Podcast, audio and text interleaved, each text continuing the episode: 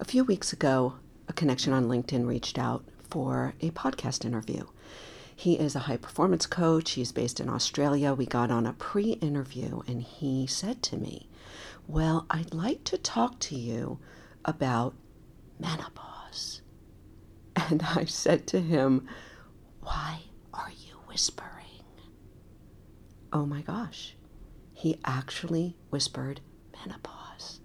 A few days later, my husband and I were talking about my new direction, about the work I'm doing now, empowering high performing women to navigate their changing bodies and minds so that they can thrive at work and in life.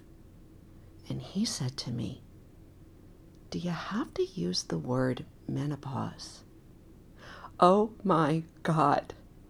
Welcome to your Daily Whisper. Whisper, right? Do I need to change the name of this podcast? Hmm. Wow, I just may need to. Welcome, my sister. Are you whispering the word menopause? And if you are, hmm, it's time to stop.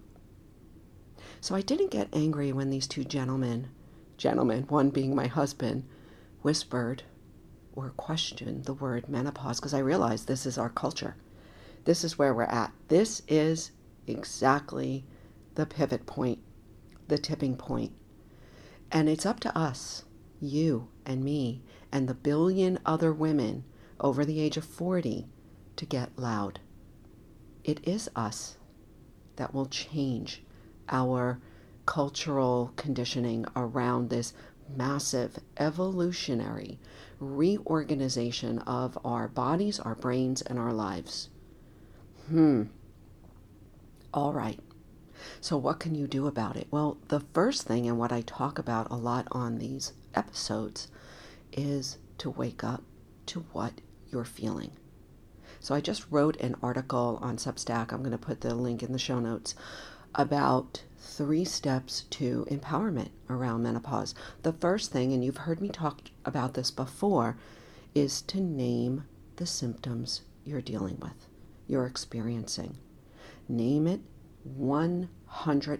And if you need some prompts, I've got a list in the show notes of like 300 symptoms, I think. I don't know. Maybe it's not 300 that have been pulled together by Morphus uh, Morphus is a company that I've started to work with.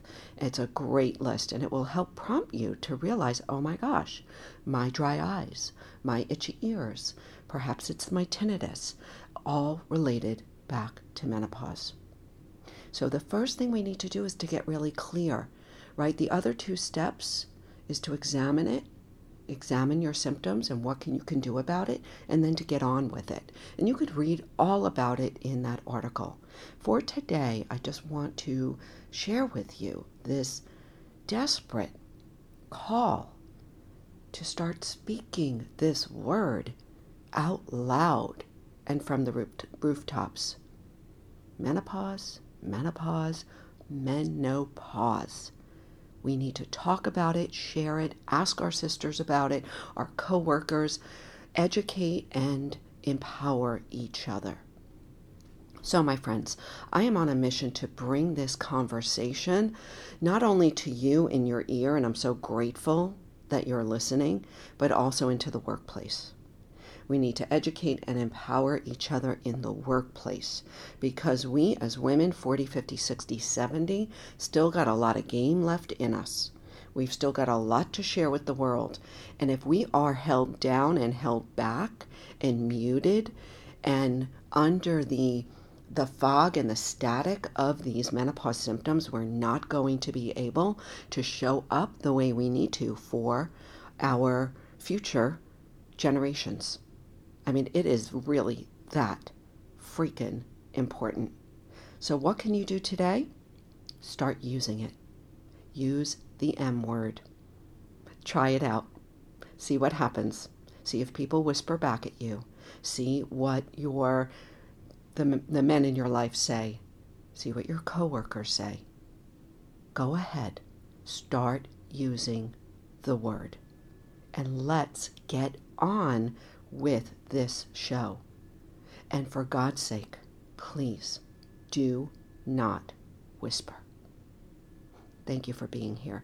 Please take a look. I've got a bunch of stuff in the show notes that you're going to want, including the symptoms list and the article I just wrote on Substack and the other things that I am doing on this mission to bring the M word out behind closed doors and into the forefront of our cultural conversation. Have a great day.